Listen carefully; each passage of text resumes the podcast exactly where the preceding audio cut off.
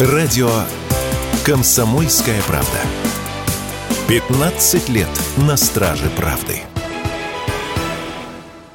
Квартирам в России не хватает покупателей. Как рассказали представители рынка недвижимости, спрос на вторичное жилье в январе упал на 30-40%. Сократилось и количество квартир. Так, за год в Москве количество лотов снизилось на 10%. В Нижнем Новгороде меньше квартир в продаже стало на 30%. Обратная ситуация наблюдается только в Казани. Там экспозиция выросла более чем в два раза из-за ввода большого объема новостроек и их перехода в категорию вторичной недвижимости. Как рассказали специалисты, такая тенденция – естественно существенный результат изменений, которые произошли в конце прошлого года. После поднятия ставки Центробанком люди попросту не захотели переплачивать и решили сохранить свои сбережения до лучших времен. Сниженный спрос, по прогнозам экспертов, сохранится еще как минимум до лета.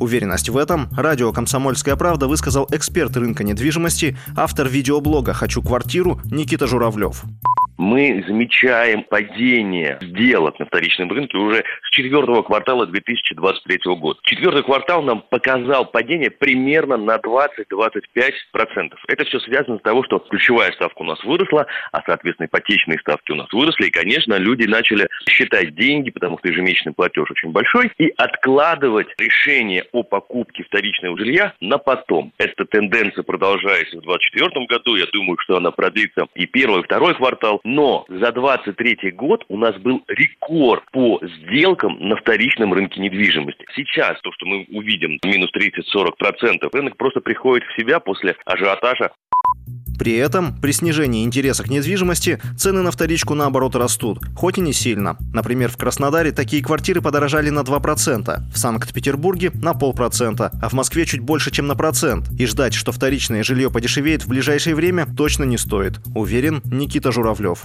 стоимость квадратного метра вряд ли упадет, потому что покупатель, который выходит на рынок для того, чтобы продать, он увидит, что его не покупают, и он просто отложит эту сделку и продажу просто снимет с прилавка свое предложение, подождет, когда ключевая ставка вернется в нормальный вид, когда ипотечная ставка придет в нормальное состояние, и тогда он выйдет на рынок. Конечно, вы скажете, если срочно нужны деньги, срочно нужны деньги, всегда примерно доля 5-7% всего рынка необходимо необходимо срочно деньги. Поэтому, конечно, они будут существовать. Но, еще раз хочу обратить ваше внимание, что падение стоимости квадратного метра мы пока не ожидаем.